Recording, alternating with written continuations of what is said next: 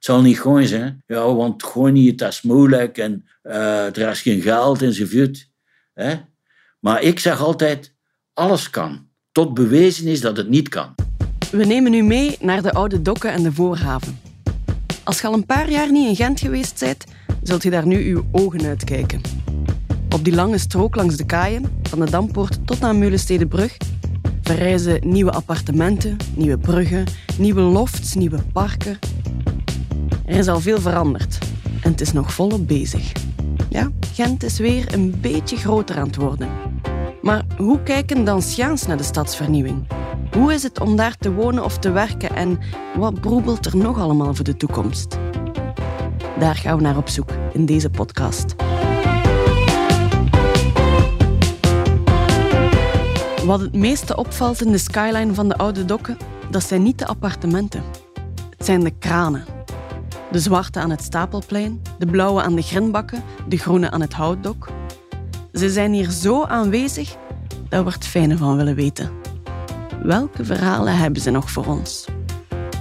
Dit is aflevering 2. De kathedralen van de Kaai.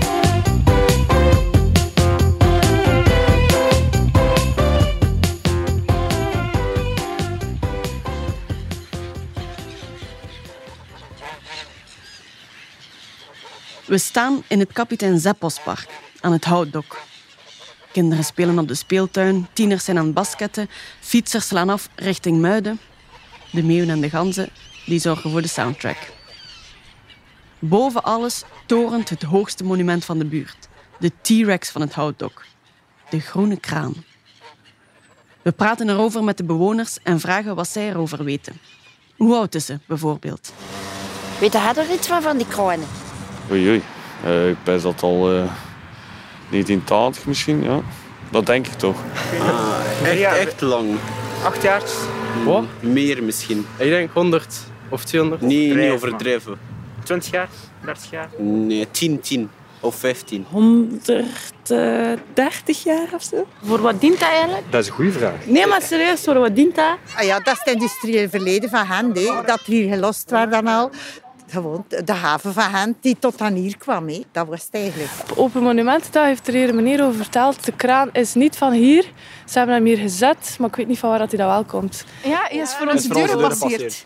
Wij wonen hier om de hoek en plots zagen we niks meer behalve groen. En Ja. keken we en er passeerde zo'n gedrocht. Ja, Eh, die is allee. door, die, eh, door, Allee, ja. door de sluiter, door de brug doorgekomen. Ja, dat was echt dat? zot.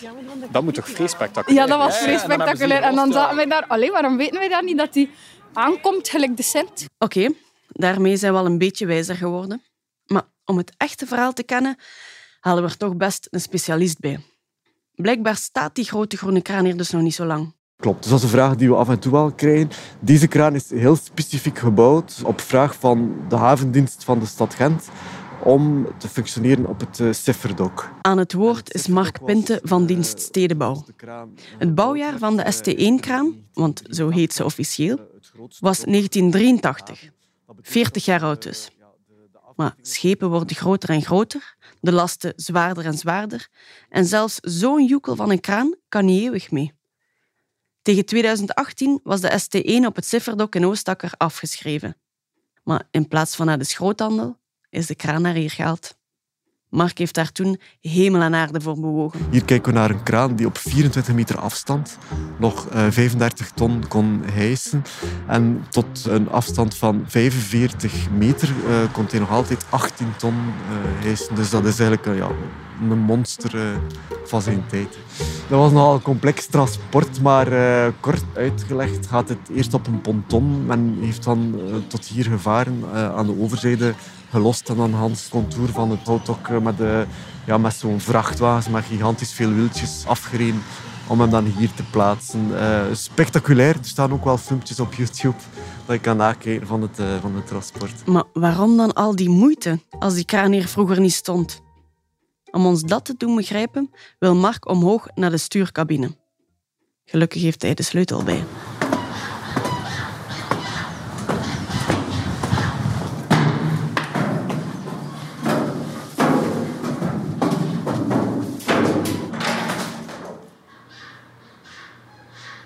Het zicht van op de kraan is spectaculair. We kijken richting Dampoort, zien de drie torens en aan de andere kant de muiden en de haven van vandaag. Mark legt uit dat de industrie altijd maar naar het noorden is opgeschoven, maar dat hier wel degelijk onze eerste moderne haven lag, vlakbij de Dampoort. We hebben dat te danken aan de Nederlanders, want het is Willem I die het kanaal Gent-Terneuzen liet graven in 1827. 1827 is bijzonder vroeg in de geschiedenis om zo'n lang zeekanaal ehm, te hebben. Dus een zeekanaal van een 30, 40 kilometer. En dat is wel uniek uh, als we het vergelijken met het Suezkanaal, het Panama-kanaal, het Corinthisch-kanaal. Dat is allemaal eind 19e eeuw, zelfs begin 20e eeuw. Dus uh, de Gentenaren hier hebben wel relatief vroeg in de geschiedenis een zeer groot zeekanaal gegraven. En het eindpunt van dit zeekanaal is hier, uh, aan de oude dokken, aan de poorten van de stad, ja, waar die, die grote zeilschepen konden uh, aanmeren. Amai, zeilschepen hier aan het houtdok? Het is zot om je dat voor te stellen als je dat hier vooral kent als het strand bij Bar Bricolage. Mark wijst naar het kleine zwarte kraantje aan de Bataviabrug op het Stapelplein. Dat is van 1870, uit de tijd van die zeilschepen dus. Moest nog met de hand bediend worden. En daar dichtbij wijst hij naar eentje van Cockerill uit 1906. Dat was al een stoomkraan. De geschiedenis van de haven staat hier dus eigenlijk samengevat in de vorm van kranen. Vanaf 1890 had je een overwicht van het aantal stoomschepen. En natuurlijk vanaf het moment dat het stoomschepen waren, waren er minder matrozen aan boord. Dus men had ook uh, sterkere en uh, meer kranen nodig om de schepen ook te kunnen lossen. En heeft men uiteraard dan ook die stoommachines toegepast op die kraantjes die wel met handkracht bestonden, maar die dan inderdaad met stoommachines werden uitgerust. We zien ook op oude werffoto's van de aanleg van deze haven dat die stoomkraantjes wat op elke kaai gestaan hebben. Uh, voor de elektrische kranen moest men heel specifiek uh, ja, elektrische systemen aanleggen op de kaai zelf. Maar die kranen waren veel efficiënter en veel sneller in het laden en lossen van die zeeschepen. Blijkbaar waren we in Gent altijd rap mee met onze tijd. Rap met stoommachines, rap met elektriciteit, rap met dieselmotoren. Maar hoe deden we het als haven? Waren wij toen de grootste van België? De haven van Antwerpen is, is uh, veel groter dan, uh, dan die van, uh, die van Gent. maar ja, Gent heeft ja, hier en daar wel, wel specialetjes. Zo was er ooit een wedstrijd tussen de snelheid waarmee men een kolenschip kon lossen. En dat was een wedstrijd tussen Rotterdam, Antwerpen en Gent. En wij waren de rapste. En ja, dat werd er verwezen naar het feit dat de dokwerkers goed gemotiveerd waren, dat er weinig gestaakt werd in Gent. Maar ook dat we een heel performant ja, kranensysteem hadden om dat schip ook heel snel te lossen. Die kranen tonen bijna 200 jaar havengeschiedenis. Sommigen hebben hier effectief geladen en gelost, zoals de blauwe aan de grindbakken. Andere zijn teruggezet op een plek waar ze vroeger stonden. Voor de ST1 was dat niet zo. Maar toch vindt Mark dat hij hier goed past. De mensen die, die met die kraan gewerkt hebben, die wonen hier ook uh, vlakbij de kraan. Hè. We ook gezien dat, eigenlijk, dat er hier ook heel weinig landmarks aanwezig zijn. Hè. We hebben hier ook geen kerk op de voormuide, geen toren. Dus vandaar dachten we wel van, kijk, die kraan hier is toch ook wel symbolisch voor de mensen die hier in de buurt wonen. Belangrijk, omdat er heel veel mensen ja, oud-scheppers zijn, maar ook uh, dokwerkers en dergelijke meer. Hè. Het is de identiteit van de buurt. Hè. We zouden inderdaad die kraan kunnen zien als een soort uh, kathedraal hier op de kaai. De kathedraal van de kaai. Zouden havenarbeiders daar ook zo over denken? We halen er twee kraanmannen bij, Patrick en Mark. Hier, boven in de stuurcabine, waar zij nog aan de hendels gezeten hebben. Ik ben de Koon Patrick. Ik was kraanman-instructeur. En nu ben ik al 2,5 jaar in pensioen. Ik heb al bij de stukwerkers gewerkt, 39 jaar in de haven. Uh, mijn naam is Frits Mark. En ik ben nog te werk gesteld op de haven. Maar uh, bij uh, de firma Eurosilo, uh, Roenhuizen. Patrick woont nu buiten Gent, maar Mark blijkt hier effectief vlakbij te wonen. Ah, juist achter. Ik kijk erop, als ik met mijn bed lig. Kijk, kijk naar die kroon. Stoot er mee op en gaat er mee slopen. Hè. ja, daar komt dus op neer. Mark is vandaag nog elke dag met kranen bezig.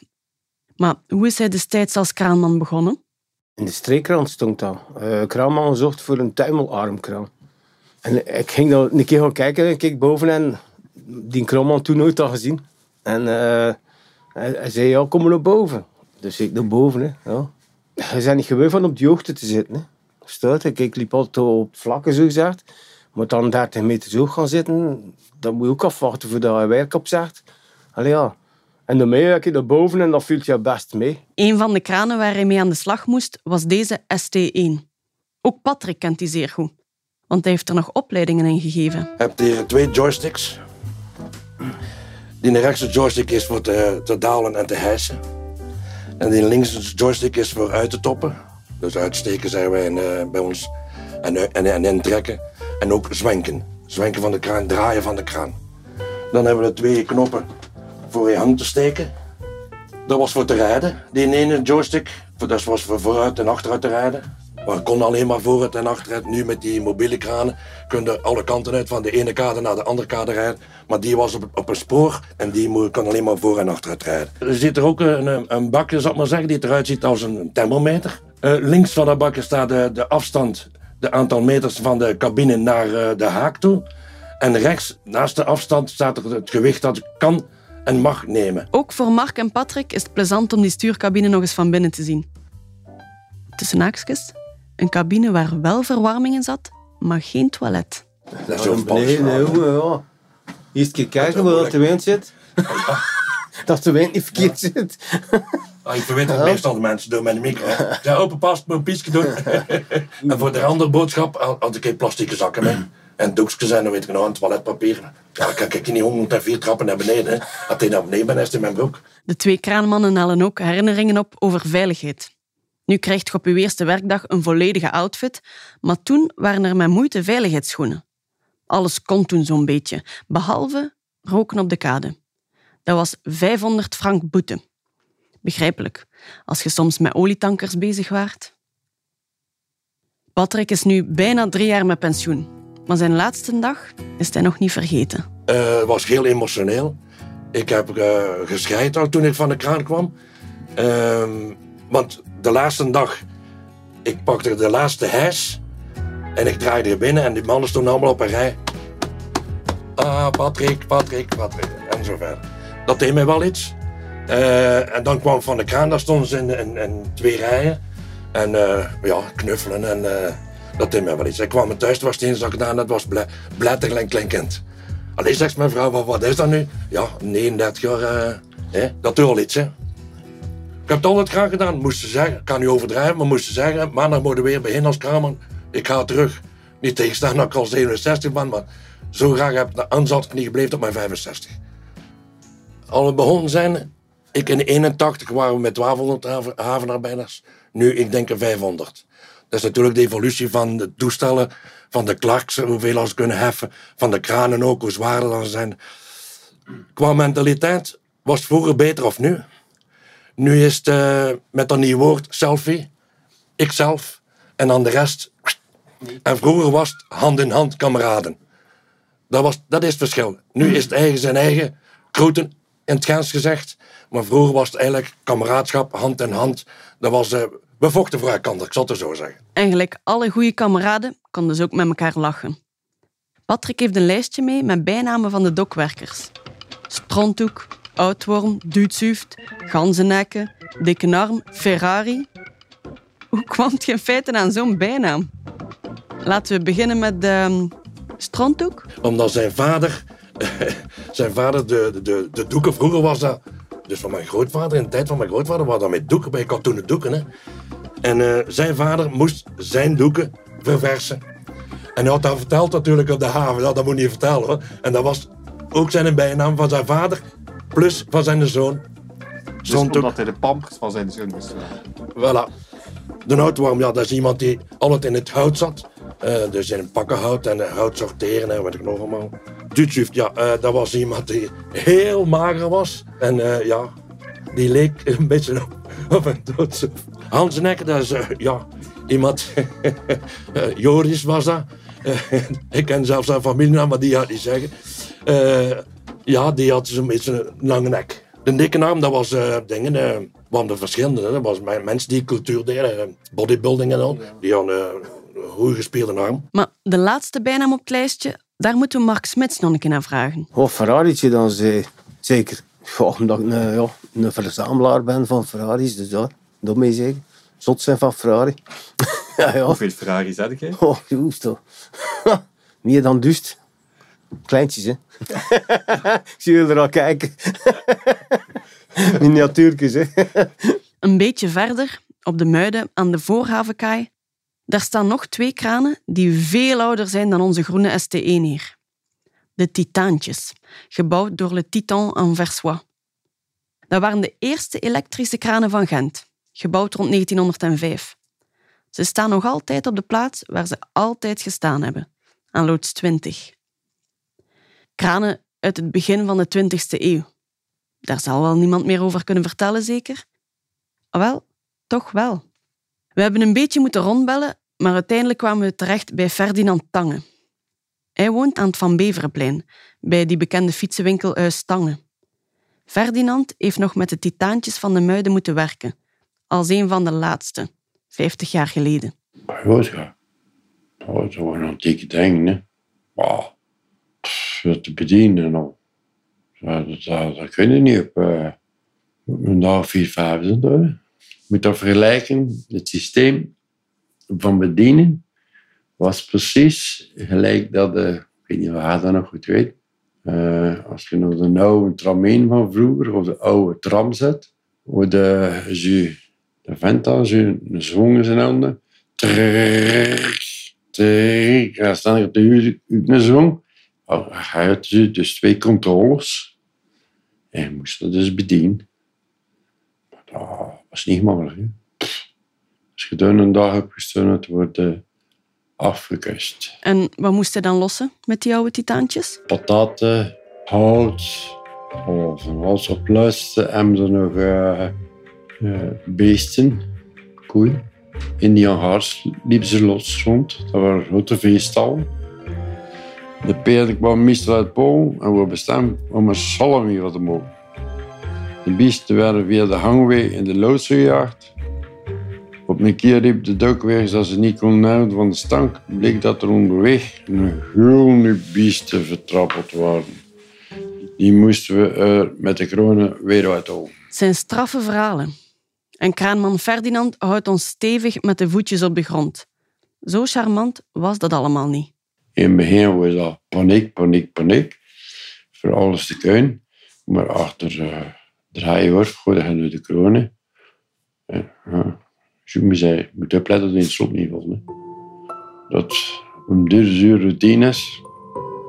Ja, dus is er is niets romantisch aan. Nu. Nu, er is niets romantisch aan. Hè. Als je dat morgens toe kwam met de. 250, 60, 70, 80, 90. Dus de grote worden onder de dok weggeschreven. Het was al roepen en tieren van in het begin. Hè. Dat was het. Moet Ja, ja. Vooruit romantisch. Zeker niet. Zeker niet. Zeker niet. Oh. Maar als het dan niet is voor de romantiek, dan toch voor de geschiedenis. Het is redelijk uniek dat we die kranen daar nog staan hebben, aan loods 20 van de voorhaven. Het had geen haar gescheeld of ze waren afgebroken, samen met al die schone loodsen. Dat dat niet gebeurd is, dat hebben we te danken aan de man die in lood 26 woont, Walter Ertveld. Er is een voorgeschiedenis. Ik kwam hier in uh, eind jaren 80, kwam ik geregeld naar de Muiden na een zeer drukke week. Ik woonde in de binnenstad en ik werkte uh, dikwijls in Brussel. En op vrijdag namiddag kwam ik eens naar de Muiden uh, om hier te wandelen. Ik, ik, hield enorm van die omgeving. Ik kende die omgeving ook een beetje uit de boeken van Jean Rey. Les lieux ont du génie. Dit wil zeggen, ja, een plek heeft een bepaalde sfeer. Uh, je zou kunnen zeggen, een plaats heeft een ziel, als je wil. Dus uh, Jean Rey heeft dat ooit gezegd en geschreven. En ik vond dat dat hier een ziel had en een heel bepaalde sfeer had.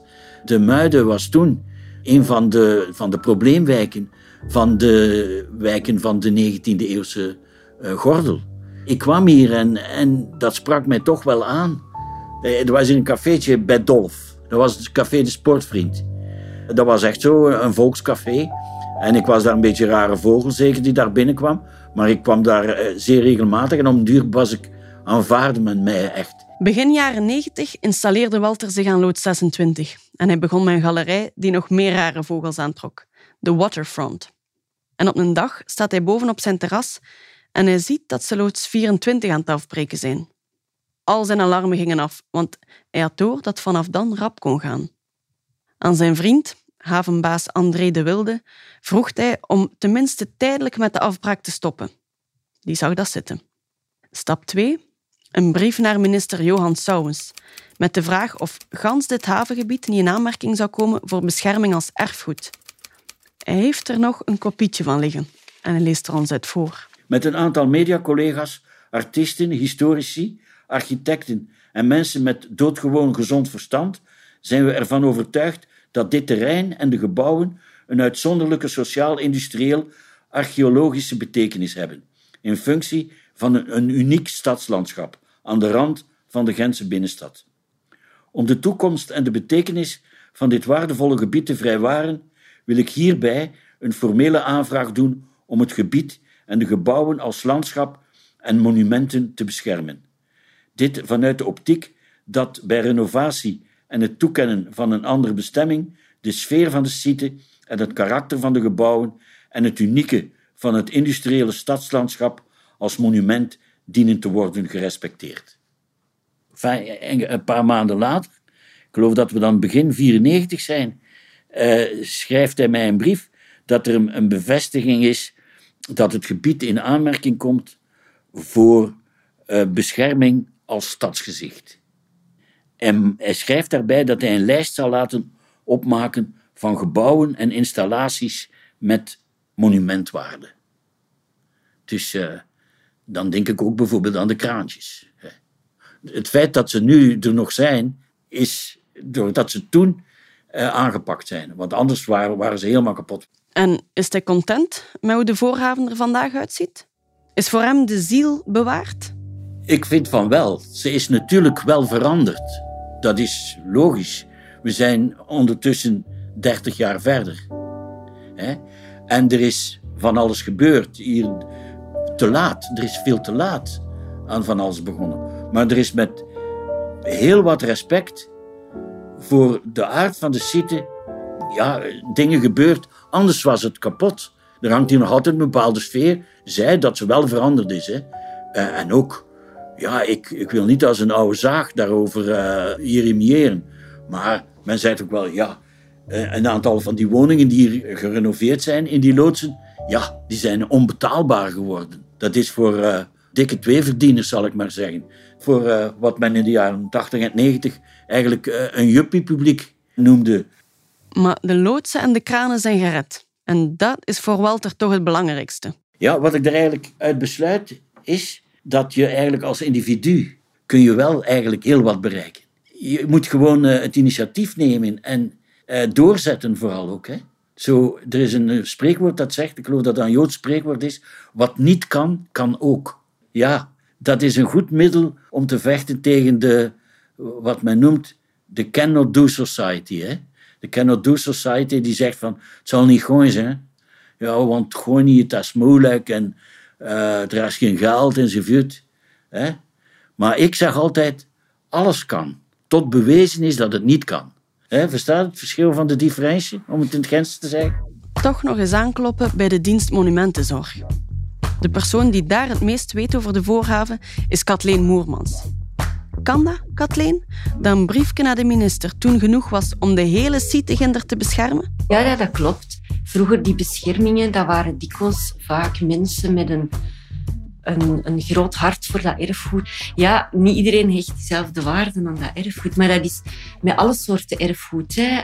Maar met industrieel erfgoed is dat toch nog moeilijker te begrijpen. Iedereen kent ah, een kasteel gaan bezoeken, ah, een, een kerk bezoeken of een, ja, ik weet niet, een Griekse tempel. Of, allee, daar is men zo van overtuigd. Maar ja, zo een industrieel of maritiem erfgoed, ja allee, dat is toch maar een machine of dat, dat is toch lelijk. Of, allee, dat, is, dat is soms heel moeilijk te begrijpen. Alhoewel dat, dat wel belangrijk is om die sporen te behouden, om onze geschiedenis, of ons, allee, onze geschiedenis, ons verleden en het heden ook te kunnen begrijpen. Ja, heel die evolutie in die kranen bijvoorbeeld. Over de kranen aan de voorhaven weet Kathleen nog veel te vertellen.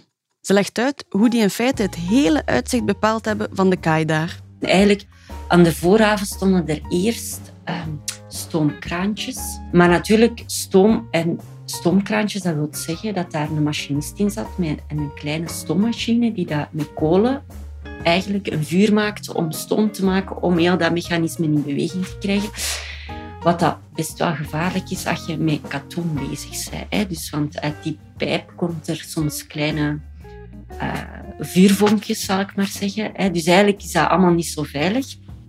Daarom bijvoorbeeld dat die loodsen ook op een afstand van elkaar geplaatst zijn. Dat er brandpompen al voorzien werden in het ontwerp. Gent wou mee zijn met de tijd. En op het vlak van elektriciteit waren we pioniers. Er reden in Gent rond 1900 zelfs al herlaadbare trams met een accu.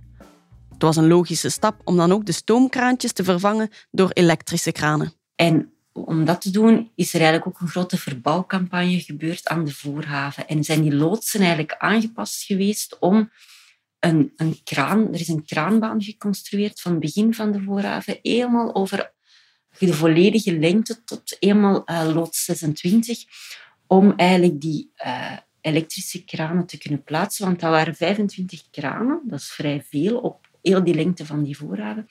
Dus die kranen konden het eens eender staan. Het maakte niet uit waar dan een boot aanmeerde. En die kon er naartoe schuiven. En die hadden ook een veel groter uh, vermogen om te hijsen. We hebben voor deze podcast met verschillende havenmensen gebabbeld. Er kwamen schone herinneringen boven en die gingen meestal over de kameraadschap. Maar als het ging over het erfgoed, het bewaren van de loodsen of de kranen, dan hadden ze daar vaak geen mening over. Of het mocht zelfs allemaal verdwijnen. Hoe zou dat komen? Wat mij opvalt is soms de mensen dat er gewerkt hebben. Deels zijn die wel trots dat die daar gewerkt hebben, maar dat was wel hun werkplek en niet hun woonplek. Soms hebben ze er ook negatieve herinneringen aan, hè, want ze hebben daar ah, zware, ah, dikwijls zware handenarbeid willen doen. En dat is niet de plek waar zij per se ook willen wonen. bijvoorbeeld als de mijnsites gesloten zijn, wat breekt dat allemaal af? Hè? Allee, de mensen, dat de mijnwerkers zelf dat daar werkten, vaak wou, ja, hechten men er geen waarde aan. Met ook heel veel negatieve connotatie. Ja, stakingen, ontslagen. Uh, ja, wat, wat, heb je niet allemaal meegemaakt op je werk? Je loon waar je over hebt moeten onderhandelen of dat je niet kreeg. Of ruzie dat gaat met je baas. Of, allee, ik weet niet of dat ik, waar ik nu werk of dat ik daar graag ook zou willen gaan wonen. Ja, oké. We zijn mee. En hoe vindt Kathleen eigenlijk dat we het in Gent hebben aangepakt? Bijvoorbeeld als je het vergelijkt met andere steden. We mogen er best wel trots op zijn wat we hebben. Uh, en allee, ik denk ook hoe dat we die stedelijke ontwikkeling aangepakt hebben en zo. Ja, dat ja, dat, dat echt wel uh, naast andere steden kan staan. Allee, dat, we daar, dat we daar niet voor... Uh, onderdoen of zo. Zeker niet, zeker niet. En lood 26, als je daar komt, dat is een fantastische plek, omdat je daar nog echt die havenactiviteit voelt. En je voelt zowel dat verschil tussen de loodsen die al herbestemd zijn, en dat zijn kantoren geworden, lofts geworden, toch allemaal wat cleaner. En dan kom je daar waar dat effectief nog economische activiteit is, en dat is die lood 26. En dat heeft, ja, er zitten nog scheepsbouwers, um, dat heeft ergens zo nog dat rauwe karakter. Er liggen daar boten uh, langs de kant die daar nog gerestaureerd moeten worden of die dat er liggen en niemand weet nog dat ze, van wie dat ze waren. Je hebt daar dat drijvend ook liggen. Je hebt er nog activiteiten overdag. En ik denk dat wij als Gentenaar niet altijd beseffen hoe niet dat een havengebied is. Dat is het enigste eigenlijk stukje 19e eeuw, begin 20e eeuw, havengebied in Vlaanderen bijna dat nog zo intact bewaard is geweest. En ik vind dat echt iets om te koesteren. Ik, ja, ik vind dat wijs. Het is een stuk geschiedenis. Hè. Dat is, je weet dat van vroeger is. Hè. Genter laat ze die kraan ook staan. Hè. Dat hier gewoon staan, ja. Dat brengt wat karakter aan eh, de plek. Ja. En dat wat geestig. Ik vind dat wel, dat dat hier past en dat dat hier tof is. Ah ja, ik denk dat dat een beetje de buurt hier typeert, rond de haven en rond de havenactiviteit. En ik vind dat het hier wel past, want ik vind het wel mooi. Ja, ik vind het tof, want als je zo van, van, eh, van op reis of zo terugkomt, uh, ziet die kraan en je weet, je bent thuis. Dit was een podcast van de stad Gent, met financiële steun van de Europese Unie en de Vlaamse overheid. Productie door Nicolas Marichal en Pieter de Wulf, met de stem van Gita Parmentier. Alle muziek vind je in de show notes. Zijt je gebeten door de verhalen over de oude dokken en de voorhaven? Blijf dan zitten voor de andere afleveringen. Of ga zelf eens het erfgoed besnuffelen in de nieuwe wijken langs het water. Het Industriemuseum heeft er een gratis plannetje van gemaakt.